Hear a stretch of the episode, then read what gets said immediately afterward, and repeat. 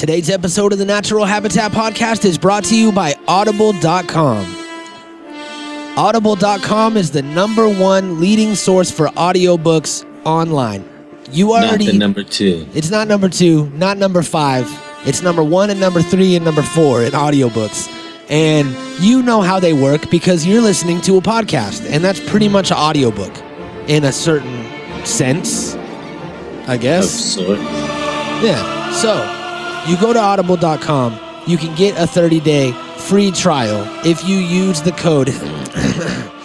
and you could get uh, one one of one of my favorite books that I'm listening to right now is Star Wars Bloodline by Claudia Gray. It's read by January LaVoy, and you could get that with your free 30 day trial at audible.com. So go there today, let them know that the Natural Habitat podcast sent you, and start enjoying your free audiobook now. Do it now. So we got a special guest in the house today. It is? Tuesday, Tuesday interviews day, and we have Ill Text. What? Mm-hmm. He is a uh, he is a rapper. He is a producer, and he is also an actor. So we're gonna talk about all of those things, different assets of his career and his life. Aspects is what I meant to say, and not assets. I'm not talking about I'm not talking about his All right. assets or his or his jugs or anything like that. We're gonna be talking about aspects of his career. So let's get into that before I say anything else ridiculous. Natural Habitat Podcast.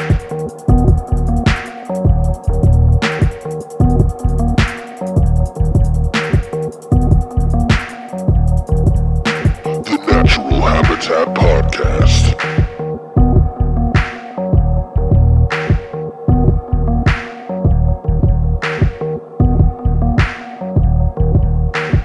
Natural Habitat Podcast. Hello, boys and girls. It's a beautiful day here in California. Thank you for tuning in to the Natural Habitat Podcast. My name is Mikey Booyah My name is Braille. Braille. Is your name in Braille or is your name Braille? I don't know. Yeah, see, find out. All right. Well, that doesn't matter. What does matter is Hollywood Nights, because we are living them Hollywood Nights right now. This is a rare occasion when we are recording an episode of the podcast at nighttime. What? Something we don't do. Yeah, I think it, I think Bats Week started rubbing off on us, and we got Nocturnal, and Yeah. now now here we are. Thing. so we have a special guest in the house today, but before we get to him, we have him on hold. Um, I found out recently that MTV, you know the channel MTV? No.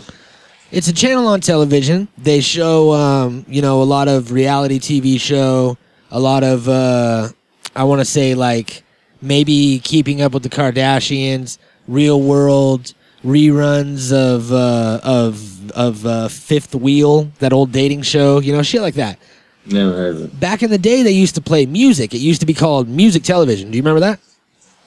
Yeah. Yeah, music television, and they used to play music videos all the time. They used to have Yeah. TRL. They used to have music news on the eights, you know, eight minutes to the hour and shit with Kurt Loder, all that shit. Well, I found out that MTV turned 30 uh, just recently. It's it actually just turned 35 because uh, its 30th anniversary was in 2011, and they did not celebrate their 30th anniversary. Why? So what happened was Wait, what year? this was 2011. So when they turned uh, 20 Huh. in 2001, they hosted an entire day of nostalgia, which included a 12-hour special. They had uh, a whole Limp Bizkit fucking live thing, a three-hour concert, and then on the 25th anniversary, they reproduced the entire first hour of the MTV programming as a special on their website. So you could go and see the first hour of ever MTV broadcasts. That's not how you say that. Mix those words around and make them make sense. But in 2011, the station had already gotten so far away from music and shit that they didn't want to break up their scheduled programming to do anything about their anniversary, so they just skipped it and they don't care at all. They don't give a fuck. They don't even care about their birthday. They're corporate, bro. What do you expect? See, myself, I'm turning 30 this month. So, what kind of faith is that supposed to give me as a 30 year old? I'm gonna tell you what kind of faith. Lay it on me. Actually, I'm gonna save it. It's okay. well, either way, uh, shame on you, MTV. Yeah, it's kind of a bummer for us that actually grew up with it. You're right. It is kind of a bummer. Yeah. It is kind of a letdown, but none of us are really intact with that shit anymore. Yeah. I'm not. Everything know. evolves. So, Yeah, I mean, like, you know, look at there's we're gonna be now. corporate one day. We're gonna be a corporate podcast one day. I we're gonna to- take over the world. I'm wearing a suit right now on this Hollywood night. We fucking seen the future. If you don't remember, it's happening. Yeah, you're right. You're right. It's. But anyways, so yeah, I I get it. Fuck. Yeah, it just uh, it reminded me of it because our guest today we were watching uh, we were watching some of the videos that they have on YouTube of the pilots for their TV series. Uh, it's called What's Good or What's Jud. Yeah, that shit is what's good. Yeah, that shit is fucking off the hook. I highly recommend it. There's gonna be links for it in the description, so check it out. But uh, you know the style that they have and uh, you know all the colors that they wear, it really reminded me of that old Yep. MTV Splash Old logo. school. So you know it reminded me of it, and I just wanted to shame MTV real quick before we got into this. So uh, That's what's up. so you ready? Um, let me think about it. You know what? I'm gonna answer that for you. We're not ready because we gotta have a smoke sesh. No. Did uh did we have a smoke sesh with him in the future that we haven't recorded yet? No, we didn't. So you're right. Yeah. Let's fucking do this shit. We gotta do it. You know what? It just needs to be done. It's one of those corporate things that corporate makes us do. They're like, look, guys, this We is no business. longer this is no longer a pleasure thing where you're getting high and having fun. You do this for work now, so you need to smoke your mandatory mandatory mandatory weeds. That's what they said. I, was, I heard. I heard it. Mm-hmm. So uh, I got I got the perfect song to smoke to. you. All right. I'm gonna go ahead and cue it up. Everybody out there, feel free to smoke with us. Flick your bics, snap your pics, hashtag them NHP Smoke Sesh.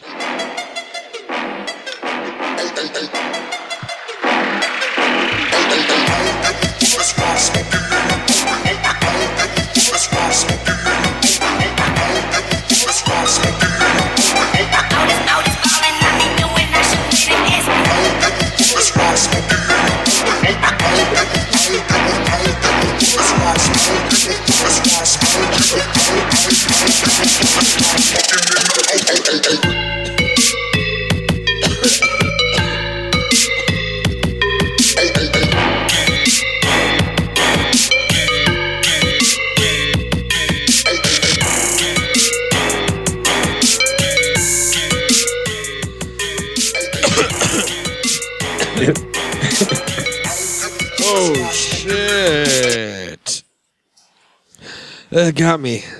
I Uh, need if I was a if I was an alien, that'd be the dance I'd do.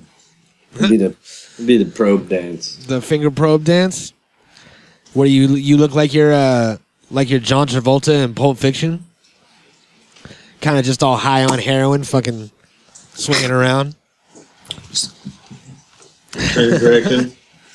One Not sure which way I'm One of the look. greatest one of the greatest dance scenes in cinema, hands down. In my in my opinion, it's dope. Uh, Not bad. all right, let's see if Iltex is still on the line. Probably. All right. I need to take a breath though. That dab got me. All right, let's do it. All right, we have Iltext on the line. Can you hear me, my friend? Yes, sir. Yes, sir. Thank you for taking the time out of your day to come on the show. We really appreciate it. Um, so for people Uh, that man, uh, it's my pleasure. Thank you for having me. Yeah, absolutely. Uh, you you recently have uh have linked up with my co-host Joey here, and you've been working together on some stuff. And uh, I heard um I heard a song that you guys have been putting together called "Foolishness." And yes, sir. Yes, sir. that was my that that was my first introduction to you. So, um, for people that are unfamiliar with you, why don't you uh, give like a little introduction of what it is that you do? All right, nice. Well, uh, my name is Il Text, and I'm the owner of Trap a Lot Records, Trap a Lot Mafia, and it's now Trap a Lot Unlimited. Um, I've also been a member of Zulu Nation and Temple of Hip Hop for a bunch of years, and just been like a beat maker and an MC for about 20 years. Used to do graffiti, and now I mostly just run this label on SoundCloud with a bunch of different affiliates. I work with the Helen Network and the Tree Tribe and I Am So High Records, and I have a couple different production crews and rap crews, and I just like to wear a lot of hats and work on a lot of different music things as much as possible. Nice. So it sounds like you're pretty um, spread out. Like you've got all the bases covered, and sounds like you've been um, been doing this for a while. How long have you like been in the game? Yeah, well, I turned 40 years young this year, and I've been rapping for like 22 years. Been probably making beats for 15. Um, been running Trap a Lot Records for almost coming up on six years this year on SoundCloud. And Congrats, just, yeah, man. You know these are um, these are the type of accolades that give everybody hope. You know, like this is this is super commendable for you to still be like doing your thing. You know what I mean? It gives me hope. And it gives everybody hope, I'm sure, because like I've been trying to tell everybody the same thing. It's never too late to do what you want to do. Yeah, and and the way that everything is now, it's all online. You could build your own community. You could build your own following. There's no need for the old school record deals and shit. Yeah. You've been doing it forever, and same with all of us. You know, like people like us that just never gave up. You know what I mean? It shows that it's all worth it. Yeah, man, I, I, I really believe this. Like hip hop, especially, and you know, for years now, dubstep and EDM and trap is just like in my heart. And like if I wake up in the morning and I decide not to look at music or listen to music or work on music today, then I'm like, I'm not on the path. I'm like going the wrong way that I've not intended to go. Yeah, So I just like wake up some days and it's hard. It's struggle. It's like Yeah. I'm old and I haven't broken all the way out and I haven't had a number one single. I don't have a track out on Mad Decent. But like, you know, I just I keep studying music. I'm a student and I'm always looking at new things and I find pieces of music that always inspire me to keep me going. uh huh. That's dope. Yeah, that's legit, And- man. And you know, it, it really all came from samples originally. Like me and Locks were talking this morning. He was like, "Yeah, man, uh, my first beat I ever made was the Godfather sample, and I made it in five minutes, Yeah, and it was so dope. Like, I was just like excited to see that, and I completely understand where he's coming from. It's like, Yeah, he used to fucking flip samples like the best of them. dope, um, he dope. was like that was his thing back in the day, and that's just like another testament to how the game is constantly evolving, right? Like no matter where you start or like what is your inspiration or whatnot, you you are gonna evolve into where you're supposed to be. You know what I mean? Like Yeah. look at Locks is a perfect example. He started out making um sample type beats, like very like East Coast style beats. Like you couldn't fucking tell the difference. And honestly, he was doing it better than some at a really young age, at like 19 or some shit. And he was fucking killing it. And then now he evolved all the way into synth and like 100% um, original electronic scores and shit, you know? So it's like, it's a, it's just, you never know where the game's gonna take you, you know what I mean? It's really all about a feeling. And like, if you're able to like evolve and change with it, you're always gonna stay like semi-relevant, you know? Yeah. It's pretty cool. So, do you have do you have something a piece from from your childhood, something that you remember hearing or seeing? For me, it was Two Live Crew. My sister put me on a Two Live Crew, and that got me into hip hop and birthed this whole thing. And was uh was there something like that for you? Yeah, I mean, there was. It was uh, the first generation of MTV, Kurt Loder, Mm-hmm. those folks like neon colors, the crazy big M splashing, Yeah. and then Run DMC on and the Beastie Boys So Yeah. it was uh, "Fight for Your Right to Party" and "Walk This Way." That's dope. and those tr- those tracks were just like I was like, "What the hell is this shit?" like, why why does it give me this different feeling than other music? I mean, at that point, I was listening to like Prince and Madonna and Peter Gabriel and Genesis uh-huh. and like all these dope 80s bands that I thought were the All- shit at the time. All But these, those, the Run DMC and Beastie Boys gave me a feeling that was way beyond. It was like a spine tingle. yeah. And so at the time I didn't have money. I, I went to the store, I boosted both cas- cassettes and popped it in my Sony Walkman. And I just like played those over and over. And like really fast, my other music started to kind of sidestep. And I started like, all right, well, where is hip hop before this? So I, I started digging in and boosting all sorts of tapes, Uh-huh. EPMD and Eric B. and Rakim and yeah. all sorts of sh- older shit that I was like, you know, what, what are these guys doing on this Mercedes with these bucket hats? Back to business. What is this album? You know, picking out old shit. Yeah. That's And so, like, you know, Birth, and, like, birth that all those curiosity. tapes really started to just inspire me, and then I just became a head. It was it was over. I was done. So how Yeah. how long was it uh, before between the time that you were introduced to it and the time that you started creating music yourself? And did you start writing? Did you start making beats? What was what was your first uh, you know your introduction into behind the scenes of the hip hop community? Well, it first started with graffiti art when I was like nine. Uh huh. and I me had a little crew, and we were we were we were tagging and doing like quick throw ups, like two or three color throw ups, and drinking crazy Mountain Dew and skateboarding and just running around and shit. Yeah.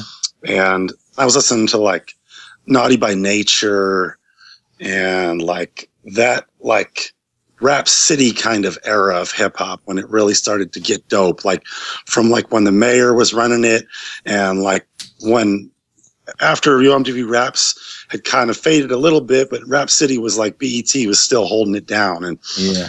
I was listening to like Cypress Hill, a lot of Cypress Hill. And at that point, nobody really knew Cypress Hill. I was living in upstate New York and people were like, this guy sounds like a mouse with that nasal vocal. Yeah. Yeah. And I'm like- They were like, what is this shit? And I'm like, this is the next shit you all get to recognize. And then boom, it was like all over MTV and all these places. And Redman came out on the cover of High Times. And like weed culture definitely permeated into hip hop in this epic way that I saw come in from the ground. Uh huh. So from a from an East Coast standpoint, who was the first West Coast artist like widely accepted over there? I mean, for me, it was Ice Cube for Yeah, sure. Like okay. Ice Cube, just like America's Most Wanted.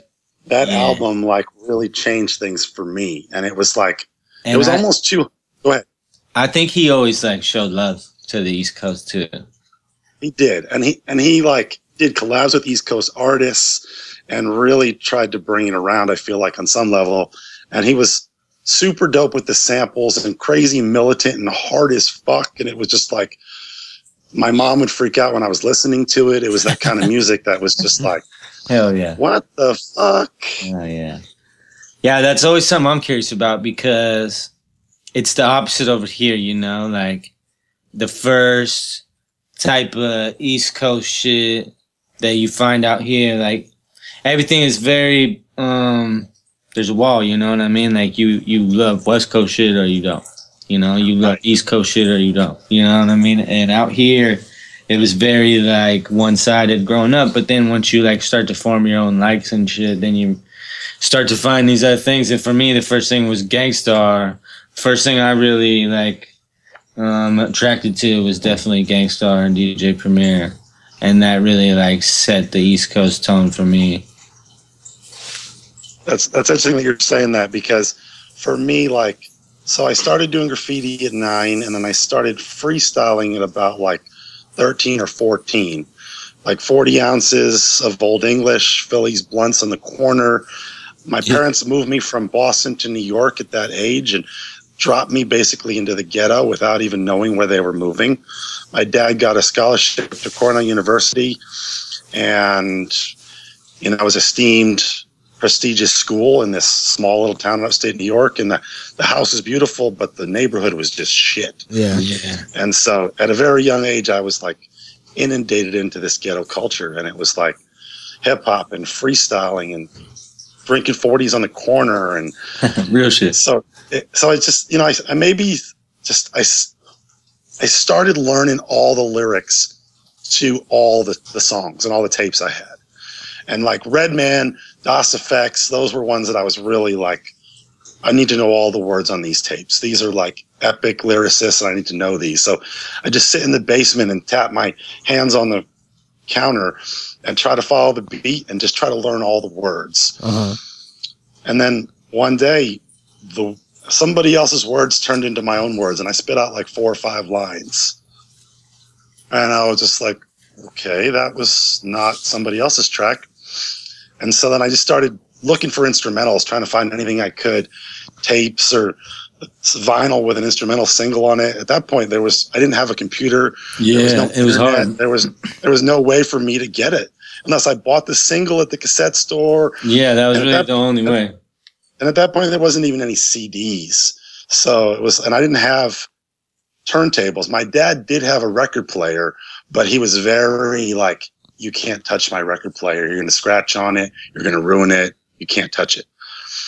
But, uh, yeah, just I started freestyling on the corner with the homies and just like I'd spit a few bars and spit a few bars and spit a few bars and then I'd go come in with half a verse and then I would I came in at one point and just spit like 32 bars and just everybody went crazy and they what it's full mm-hmm. coming out and that was that was that first feeling and I was just like okay this this is what I'm doing this It's this contagious. It's super infectious, and you definitely like feed off of the feeling in the room or or wherever you're at at the time. It's it's super contagious. I think that was like the one of the most important parts for me too was coming up is freestyling because that sets the tone of like how you're gonna be a rapper if you're gonna be a real rapper. You know, I mean, like a lot of people can write and rap too, but I mean, like, if you can freestyle, you're a real rapper, you know? I think it I was like agree. important. I would agree. And some people don't think they need to have those stripes in their in their repertoire, and they're they're okay with that. But like for me, I freestyle for probably eleven years before I ever wrote anything at all. Yeah. That was just that was how it was. It was just Yeah. like cipher, cipher. I had like two other homies that I used to rap with all the time, and one of them was always around. So me and him were always kicking shit. Yeah. And then I was always kicking shit in the car on the way to work and Everywhere, point, every I- day. Right at that point, I had some of the homies piece together a couple beat tapes for me of like instrumentals from vinyl recorded to cassette, and then I had like you know four or five beat tapes, and so I just rocked those until the, the wheels on the tape fell off. Yeah. So when do you think, like, you got serious about it? And Um, started, like, chasing, like, making music? I mean, it was it was back in my hometown in Ithaca, New York, is when I really first started. Um, me and my homie Seth, same name as me, who went to Cornell University. Me and him started a group called the Chosen Few, and it was Fuse and Ill Text, and we scammed our way in with Ith- Ithaca College somehow with somebody that was taking a music class. And we recorded like a demo, like a three track demo. Dope. Yeah. That's some ninja shit. Yeah. Snuck it your was some in. ninja shit, and I don't even remember how the how we did it. And I was still in awe, But like hey, after it was done. You got to was like, do. You got to do what you got to do to get it done. That's what I'm saying. It's all about the ninja route. That was one of my things growing up. Is I was always so high driving around that I was extra paranoid. So I would always drive these like back road ninja routes, and I'd Yeah. always be like 20 minutes late coming to people's houses and shit. And they'd be like, Yeah. "What happened?" I was like, oh, "I had to had to take the ninja route. Yeah. They're out. Sorry, man. 12s every. At least uh, either I either I got here 20 minutes later, I didn't get here at all. Mhm. Shit.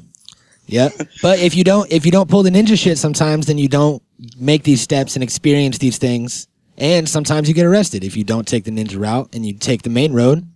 That's no good. That's that's it. And and there and in upstate New York at that point, there were checkpoints that they'd pull people over and like check for registration and insurance and is your reg is your inspection sticker good in the window. And at that point, if you've been chiefing in the car for six years, you're probably going to be in trouble. Yeah. There was Yeah. there was one ch- one time where I got pulled into one of those, and I was far enough back in the roadblock that I was able to spin around and get away Oh shit! because they had so many so many people stopped. Mm-hmm. But I was like smoking in the car when I got stopped in this. And I'm Yeah. like, luckily there was 30 cars ahead of me, so I just like slipped out. That's how it always happens. And I'm I'm the same way. And let me ask you this honestly: Have you learned your lesson? Because I have not. Well, I you know, still I still smoke in the car all the time.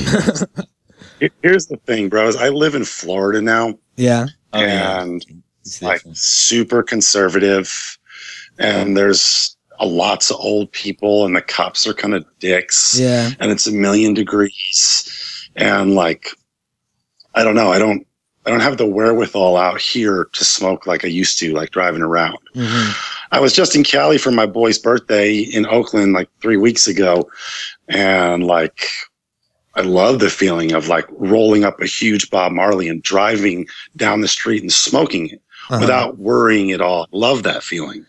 And my friends in Cali do that very much. And when I'm out there, it happens like that. Yeah, we kind of know, take medical, we kind of take a medical for license and Yeah. that kind of stuff. Yeah we take it for granted here. Right. But out here, I don't even really go out in public and smoke. I'm like kind of conservative. I don't know. It's it's weird.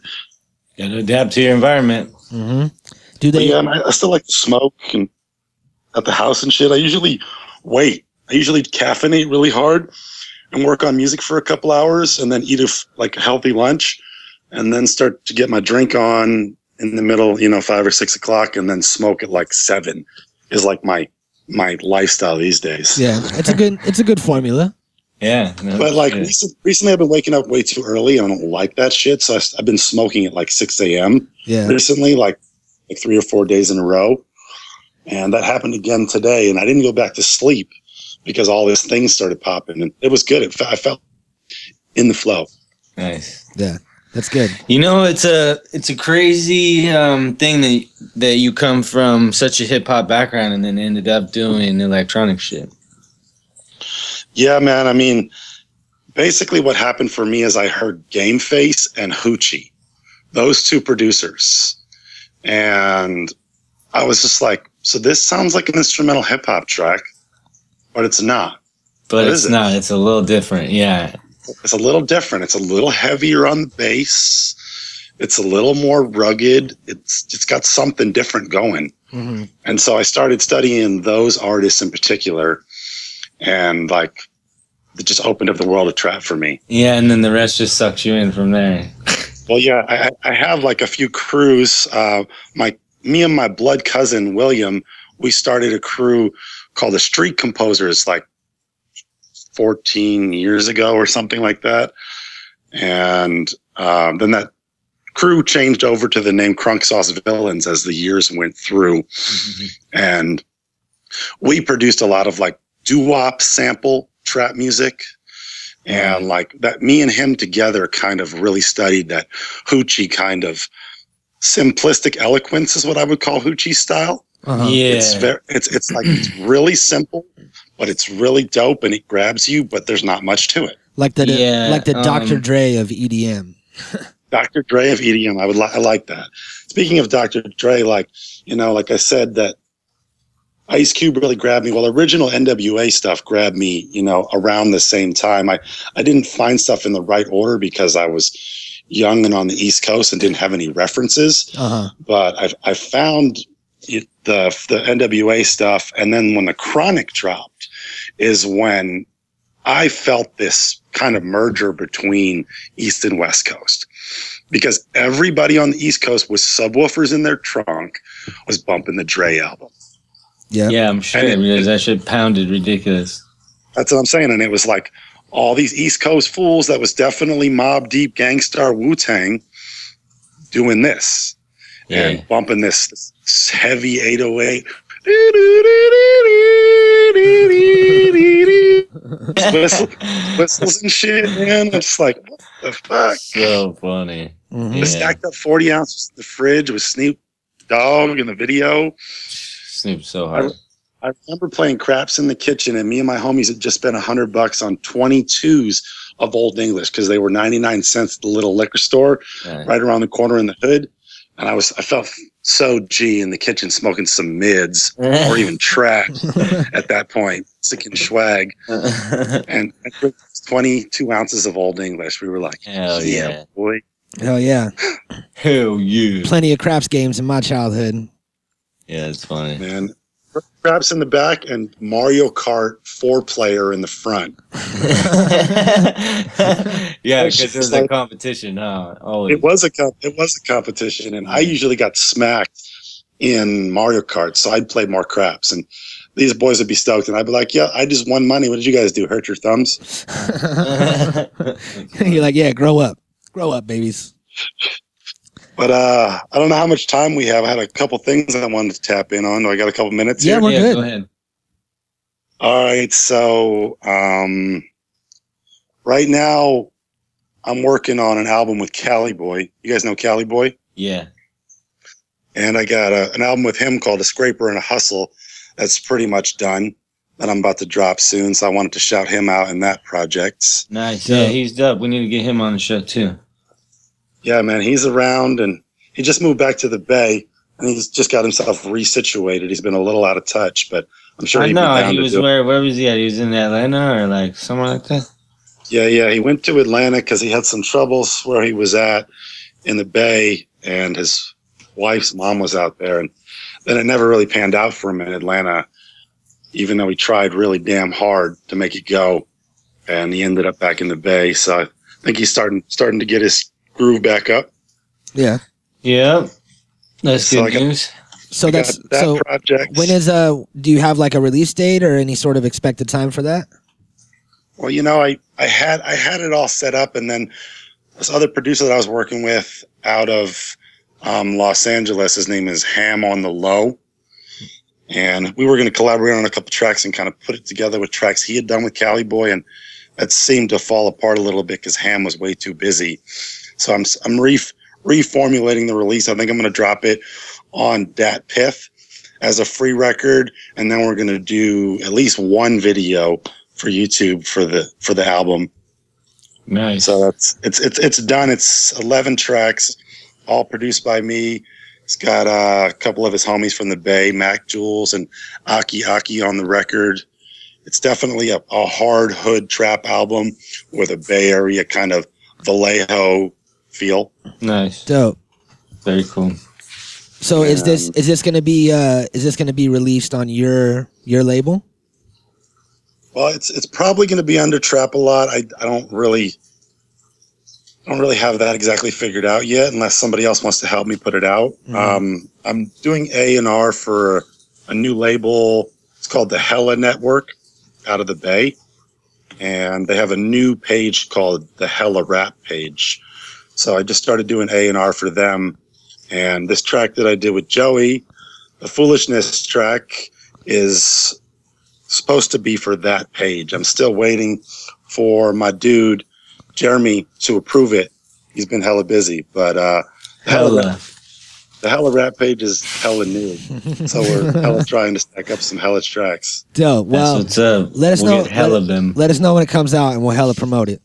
Yeah. Yeah, I appreciate that. And Mikey, you're you got one of my beats right from when I sent for Joey for a track. Well, um, no, not yet. I'm gonna have you make him one specifically. Okay, If if you would be if you would be down to do that. Yeah. yeah. What's what kind of style you looking for, bro? Um, I like uh, I like the real like simple kind of like west West Coast kind of feel, and um, you know more like on the darker side. I okay, like to. like uh, all I all I all I need is a reference of Yeah, like we'll uh, you know, we'll, like rent shit. Like what, what are you what are you we'll thinking? we'll throw you some examples after the show. Yeah, that sounds good, man. All right, cool. yeah, we'll figure it Um, out. But uh, when when that actually brings me to when did you start actually uh, producing music? Because you know you you talked about how you got into freestyling and writing and stuff, but what actually got you into producing? Right. So I I got really inspired by producers like Havoc, DJ Premier, Pete Rock, Lord Finesse, Showbiz, and AG. That's like where I first got inspired. So I started crate digging couple years, maybe two or three years before I started making beats. It was like I started to formulate it. It was like I was like, the next the next step is I need beats. Uh huh. And I don't I don't want to be rapping on other people's beats. I don't want to do Right. everybody else's beats.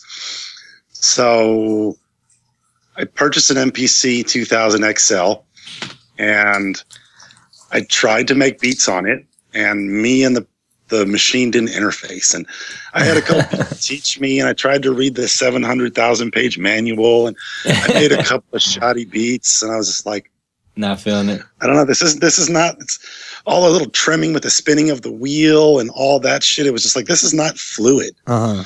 So my homie was like, "Well, I got this program Reason. It's pretty Nice. simple. I can show you how to do it. I can give you a copy for free and install it on your computer."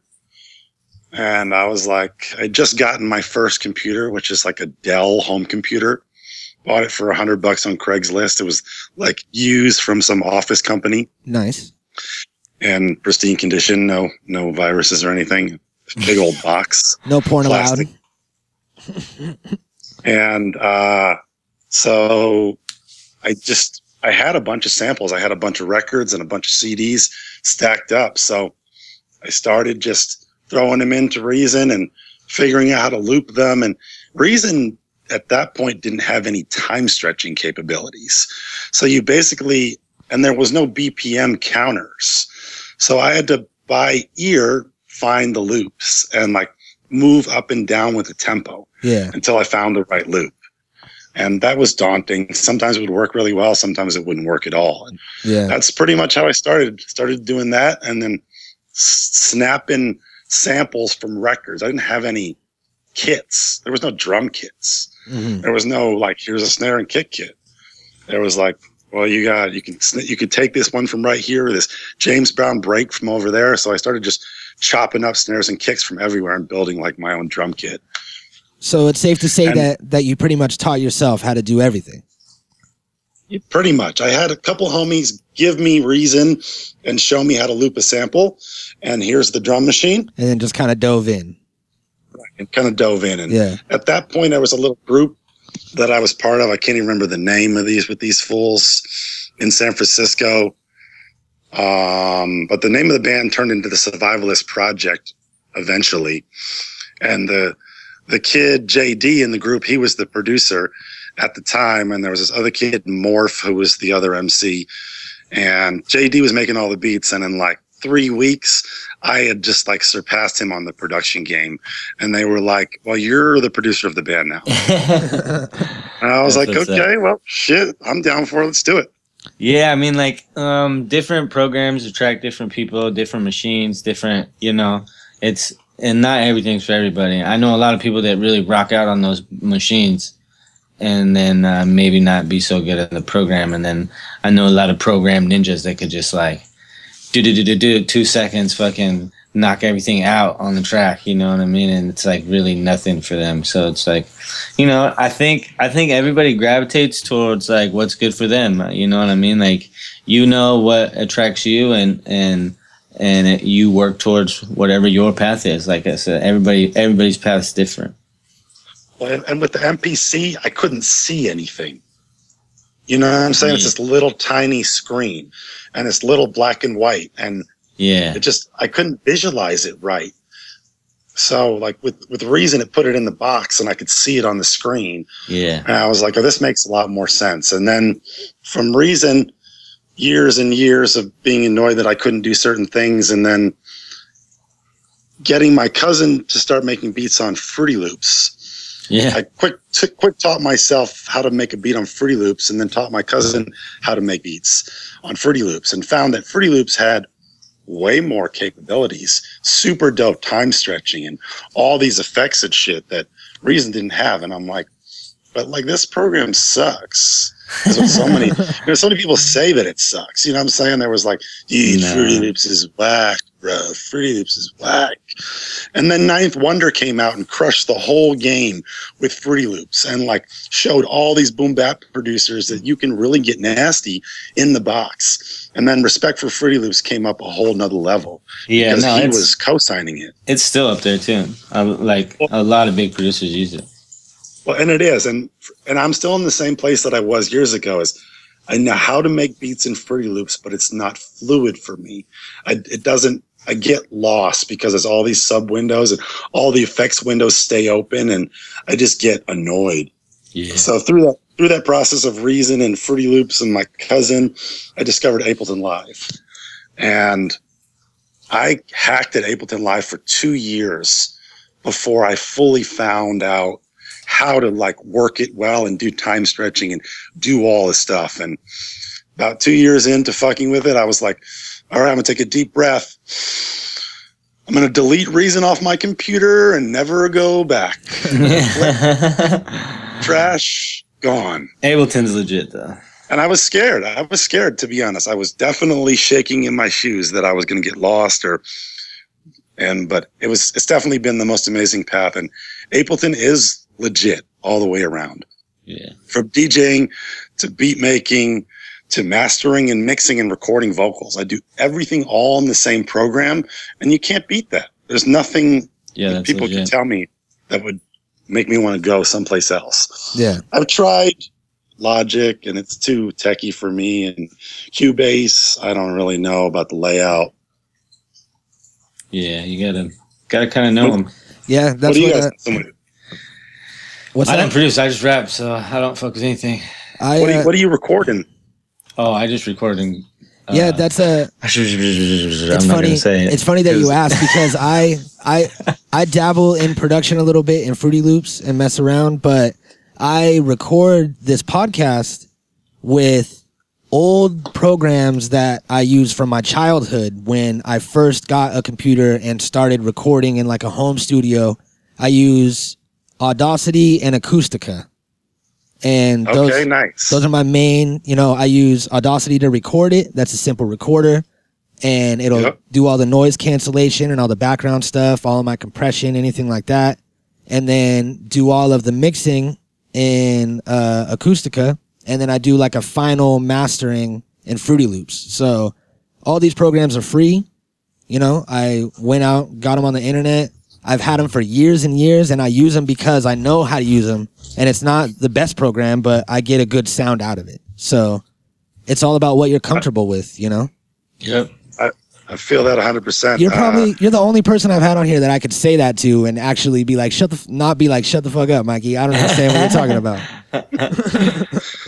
well, the, the uh, I remember we started recording music in Cool Edit Pro, Yeah, that's another one that I had. Became which which became Adobe Audition. Mhm. later on. Basically, Adobe bought them out and changed the name and cleaned up the look of the program. But like, I don't know, it's dope. We we never had a we didn't have an interface. At that point, we were recording like in through the mini microphone jack, Yeah. Yeah. and like you know, we we got it done. It was it was it was hood, and the program was free. Back in the day, me and my homies were we always called our shit twenty five cent studios because it was all thrown together from pieces we could find and Yeah. different shit and free programs and Yeah. microphones from the flea market, and we But made decent music. yeah, Almost if, nothing. if you know how to mute, if you know how to use it, and if you have that passion, you know what I mean. Just from this short time that I've talked with you, like I can tell that you have that like raw passion for hip hop. That same kind of passion that I have, that a lot of people have. That it really doesn't matter, you know, what happens with the music. It matters that you're making music and that you're contributing to something that you love, and you know that really comes through with a lot of things that you make. And I think that uh I think that, you know, fucking, um, I was getting at a point and I got too high, but You're some, good. You good? Smoke again. Smoke again. I was gonna- we take it? Should we take a smoke break? Yeah. Freaking hell, I gotta gotta pour another sake. What do you guys like to drink? You guys uh, craft beer heads? You guys like uh, Hennessy? What do you guys like to sip on? We don't drink actually. Yeah. No drinking at all. No, No, I drink. I drink maybe once a year, I don't drink at all. and when I do Yeah. drink, I'll I'll drink a Newcastle. Okay. I drink uh, marijuana concentrates. Yeah. That's my that's my drink. It's a smoke. Nice. Have you guys ever heard of Chakawaska? No. Um, no, but it sounds right. awesome. So, so I have a buddy up in the Bay Area who's homie of a homie who makes this drink called Chakawaska. Dang. So does And it it's have does it have anything to do with ayahuasca? No, it does not. Okay. It's an it's an herb it's an herbal infused basically chocolate hemp milk, and they have a bunch of different flavors, Dang. and it comes in like this little milk bottle, and it sounds awesome. it's super smooth like this chocolate milkshake. You keep it in the fridge, and it just it's good. It like it hits you like much nicer than edibles. Oh, Damn. yeah. Have you guys had this tree lean? No, No, but but I've I seen it, want to actually. I, I heard it was good. Me too. I, I follow them on Instagram, and I think it's a cool idea to be able Yeah. to have this It's elixir awesome. that I can just sip on and get nice without having to smoke. Or Yeah. Like if I'm in a place where I want to smoke, but I can't because it smells like Indonesia, Oh yeah. I could just pull out some free lean, pour it into my favorite soda. yeah. That's what I've I've It's had awesome. one. Uh, I've had one that we have around here locally called Canaline, and it's Okay. it, it's essentially the same thing. And uh, the bottle is like some ridiculous like six thousand milligrams or something like that. So it's literally like you know a cap full is gonna be the same as eating a two hundred milligram chocolate bar, and you just pour it into whatever you're drinking, drink it, and that shit fucks you up beyond belief. To where it's like yeah. there yeah i've never been as high as i was when i was drinking that shit and that's a true See, statement that, i'm not that's just good. That's the, way- exaggerating that's the way it should be. people are always like i was never that high in my life before no that's not what i'm saying i'm saying that that was the highest i've ever been for real yeah. Shout out to Canaline. yeah So, so while we're, while we're talking about super high, have you guys ever tripped off of marijuana? No, uh Never I've had like a fucking panic attack from like a fucking too like big of tri- dab like like once, tripped in the- tripped it was in what actually way the first dab. Not, not, not, not tripping like a panic attack. Tripping like psychedelic rainbow colors. No, not at all. no So, so It you is always possible. you, you always hear that marijuana is psychoactive and is that kind of thing. Yeah you can catch it. So I was in this place where like I, I was I was partying way too hard. I needed to chill. So I took like six months off from everything, uh-huh and I just like posted and meditated and cleansed and drank a bunch of green smoothies. And then Yeah, it sometimes. the festival in my hometown called the Grassroots Festival in Ithaca, New York happened. And it's like reggae and hip hop and rock and roll, and it's a camp out all weekend. And it's right near harvest time, and a bunch of people in Tompkins County, New York, and Ithaca grow like number twelve outdoor on on a um, cannabis list or something. uh-huh And so I went to the festival and I ran into like all the homies and I, I, in like two hours, I smoked like 30 times or something. Yeah, And I, I like, I had to sit down yeah. because I'm so zooted, right? Yeah So I like, it was just getting dark and I come up out of the tent that I'm in and the whole world paused for this quick second and everything went crystal rainbow kaleidoscope, slow motion. And Yeah. like it tilted and I, I was stuck standing and I like slipped down onto like this camping chair and literally tripped like I was on L for 45 minutes. okay i'm gonna tell you exactly what happened Yeah. i know what happened you smoked 30 times with all these different people at a grassroots music festival you smoked something that was laced 100% Yeah. Not in, not- not in this case, because these are all my friends, and I it was, was fucking complete. salvia. No, I'm Or telling some you, it sort was of like- not that. angel dust or something No, I'm. We're just fucking. no, no, because it came because it came because I came down quick enough. If it was angel dust, I would have been dusted yeah the whole night. Yeah, no, that's a trip, man. I, I I've always heard that it was possible, but I heard that it was supposed to be through edibles. Yeah, because when you when you eat it and it gets processed by your liver, it's 16 times more psychoactive than when you smoke it. Yeah. So, My experience with ed- with too much edibles is you just go to sleep. yeah, Yeah, mine too. Mine too. That's Mhm. also. I had this I I had this experience where it was Tribe Called Quest and De La, and they were playing at Ithaca College, and me and my homie made a tray of brownies, and they were really strong. It was like quarter pound of dirt weed or something in there. And That's like you're eating a brick of weed. ser- seriously, and like we we our intention was to eat one brownie, right? but like somehow me and my homie and his girlfriend finished half the tray. So like two ounces for three people of 120, 30 pounds. Uh huh. And like we were going to the concert and we were feeling so good. And then the next thing I remember is I'm with my head fallen back over in the balcony, passed out. I wake up looking at the person behind me. And I'm like dazed. And I look over the balcony and we had seats separated because the show was sold out. And my boy was in the lower box and he was passed out too. And I just remember laughing at him and De La on the stage and then passing out again. And then like somebody slapping me two hours later, like, bro, you missed the show. What happened? That's fucking awesome. Yep, you got to be careful, Yeah. man. That's awesome. Edibles are intense. They'll definitely ruin your day. hmm Yeah. So, uh, Hey, you gotta fight it though. That's how you get the trip. yeah, If you can fight and stay awake, it's like same thing. with, Like you pop an Ambien and or then like stay Nyqu- awake. or like Nyquil. yeah, you know you gotta fight that shit. to Stay awake, but I can't fight it. I just melt melt right in. Then it gets weird. I feel you, man. I feel you. hmm So, uh, before, but before we started this, uh, Joey and I were watching some videos on YouTube that uh that you and another dude have been doing. It's a, it's what what is this? Explain it to us. It's a TV show or a like a web Right, so- series. So it's so this is how it started. So I have uh, a little blog on YouTube under the Ill Text channel, I L L T E X T, one word, and I was working managing a vegan restaurant in Oakland, California. It was a little kiosk restaurant inside of Whole Foods Market.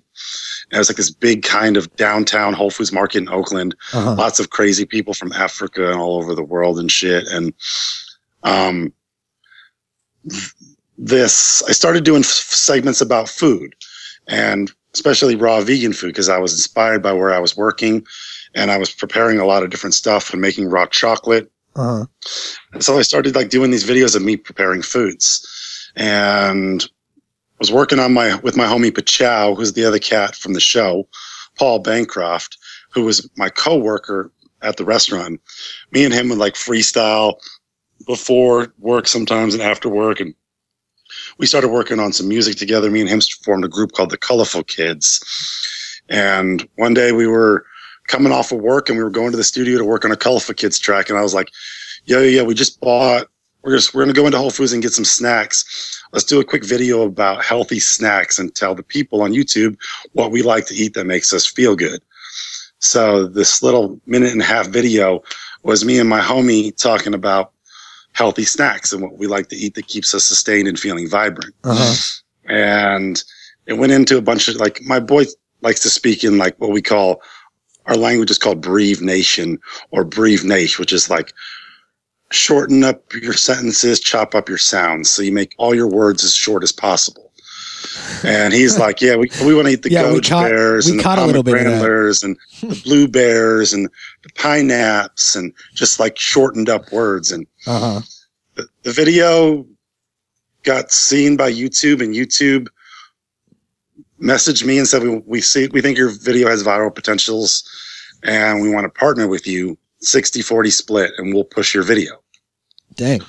So I, I signed an e contract with YouTube, and like in three weeks or a month, it went from twelve hundred plays to twelve thousand plays.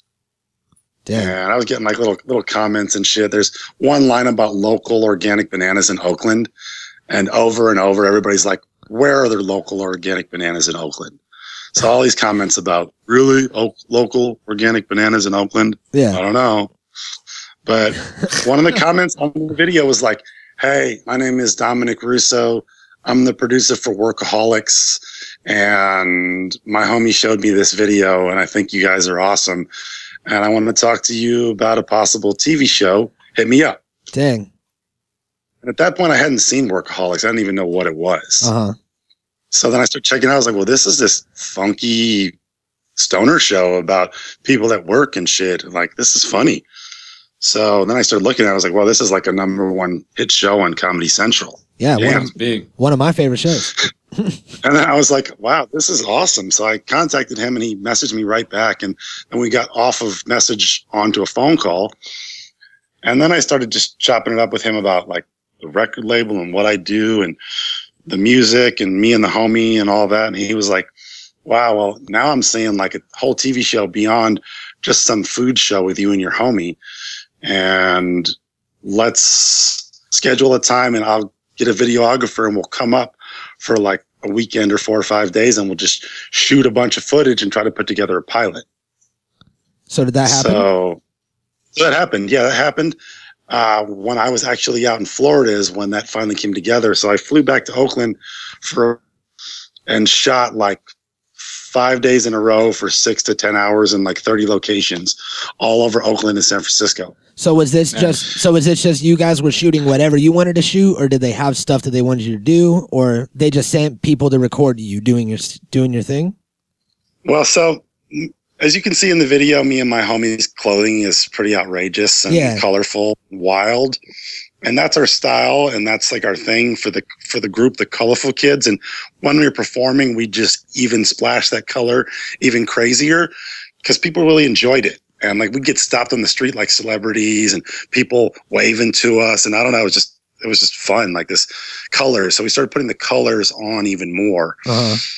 and um my bad putting the colors on even more No.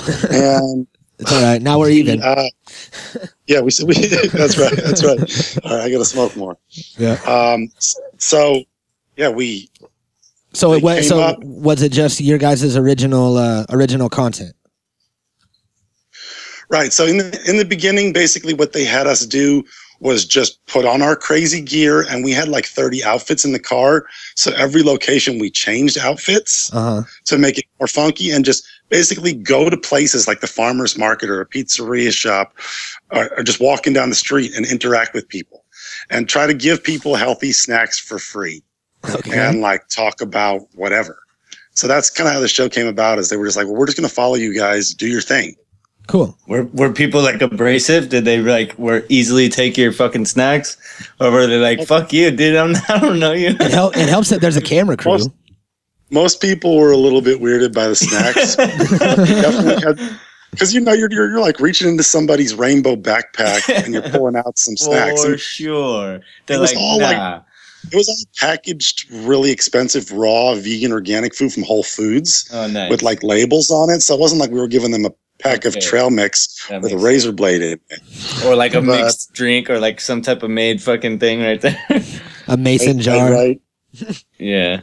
So yeah, we we just shot a bunch of footage, and then they took all the footage and they made all those videos that you guys seen Uh-huh. on the uh, on the website. The website is what's Jood J O O D dot com, and that's where that's basically where our pilots are and all the episodes. And we've been shopping it around to different places for the last two years, and just last month.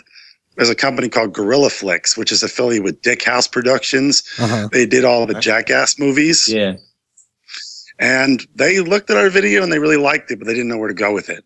And they looked at it again and they liked it and they had some ideas. So they started to, we started to rewrite kind of like a structure around like a food truck. And the show follows us with like a, a juice truck around to different towns. And we splash these rainbow colors to people serving out fresh juices. Nice. And that was like kind of where it went. And now recently we just signed a contract with Gorilla Flicks and they're helping us restructure and then they're going to help us promote it to bigger television venues and maybe we could get it on the new Vice network on cable or even Vice on YouTube would be dope or MTV2 or Comedy Central would be amazing, but that's like that's high hopes. Yeah. But, it'd But be, yeah, we I- have some options. it'd be fresh. I think it has a lot of. I think it has a lot of potential, man. Cool, man. I'm glad you guys liked it. It's it's silly, it's fun, it's happy, it's colorful, it's and the other thing about it is once the show actually gets aired, I'm gonna be playing Trap a Lot Mafia exclusives all through the show. So there's going to be like a backdrop of trap music Dope. for the show. That's cool. And I also I also have an idea about like a a, a segment where we'll bring in producers and different performers and like have like a little stage and showcase music and shit too. You guys Uh-huh. can come on, you rock out. Hell yeah. We'd be more than happy to do that. Yeah, it That'd seems like rad. fun. I really, you know, I'm a fan of the varsity dropout stuff, and it's dope that y'all are still working on music and continuing to do your own side projects at the same time. Yeah, it's kind of um it's getting hectic because we're real busy, but I mean like it's always gonna work itself out for sure. And I think he's moving here soon, so that will definitely help out a lot. We'll be able to we'll be able to keep it moving. Yes, This sir. morning when we were talking, he was definitely talking like y'all are going to start working on a new project. So yeah, yeah. I definitely want to put some beats down on that, man. I'm going to Yeah, send you most guys whatever, definitely. whatever I can. Yeah, most definitely. It's gonna be good. We're gonna we actually got a few things, but we're just trying to keep it under wraps for now. Oh, a few things, Cuddy. Mhm. You know how we do Nice. it. Excellent, excellent. Yep. All right, dope. Well, uh, well, hopefully something comes out of that out of that show, and um, we're gonna have all the links for that as well as uh, Trap a Lot and your pages in the description. Um, Dope, man. I appreciate that. yeah, definitely, man, and uh, we really appreciate you uh, taking the time to come and talk with us. Yeah, Yeah. man. I'm I'm I'm blessed to come and talk with you for sure. Is it cool if I do a couple shout outs on the way out? Yeah, Yeah. absolutely, man. So, man, I'd like to shout out my homies I'm working on an album with out here called The Strong Gods. And I'd like to shout out my homie XXV. Just got a beat with Locks, and we're going to be doing a collab with him. Nice. After years of trying to pull it together, he finally was like, that beat is dope. I want to I want to shout out my crew, Hardcastle McCormick from Orlando. We play different shows, and so we're playing a little festival called Elementrix coming up here in Florida in a couple weeks. What's the We date? wear You got Reaper dates for masks that? and play dark ass trap music. You got Nice. dates for that show? Uh, it's uh, July 15th, All right. Elementrix. Like 30 DJs, Friday, Saturday, camping, $10 tickets, I think. It's like a, kind of a local show, no big names, but it's like a small little accessible, cheap festival for folks. Um, so yeah, got the Cali Boy album, the Strong Gods album, I'm working on the Ill Iltex rap album with a bunch of different artists. It's going to feature the track with Joey on that album and you know i'm just continuing to work on beats and freestyling as much as i can Nice, man. Well, thanks for coming, dude. It's been awesome getting to hear all your stories and everything. I'm I'm glad you did it. I think like your fans will get a another little window into like what you do, and I think that um, our fans will get to know you as well. And um, um, we'll have you on again sometime. Yeah, cool man i really appreciate that guys definitely, man. have a beautiful afternoon and keep keep dabbing turn up Yes, sir. Every day. All All right, right, man. thanks, man. Peace. peace And boom goes the dynamite. Boom, And I just didn't want to say, and there it is. and there it was. And there it was. Uh, that was dope, man. Fucking, I didn't even know that. I mean, I, I watched, we watched the episodes of the show on YouTube, and I didn't know that it went that deep at all until I thought it was just something that they recorded for fun. I didn't know that uh, it was actually a pilot that's being shopped around and looks like it's going to get picked up. It'd be dope. Yeah, you know, and that's like the whole point of doing this. And right? uh, It's to get that info out there, let people get to know these people. yeah, and he seemed like a he seemed like a really good dude. Yeah, he is. He's awesome. Fuck yeah. And I'm, I'm super stoked that we got him on, and I'm super stoked that we're gonna have a song coming out, and we're gonna get you a song with them. And I know I'm don't know, it's cool, man. It's cool to squad up. You know, it's cool to like. I don't know. It's cool to like collaborate, really, and that's like the most important thing. So Yeah, I agree. I agree. So everybody, go check them out. Yeah, everybody go collaborate with somebody too. And that's the real mission, you know? Get outside yourself. Go go do something with someone. You're damn right. That's good advice. Yeah. Bitches. Natural Habitat Recordings.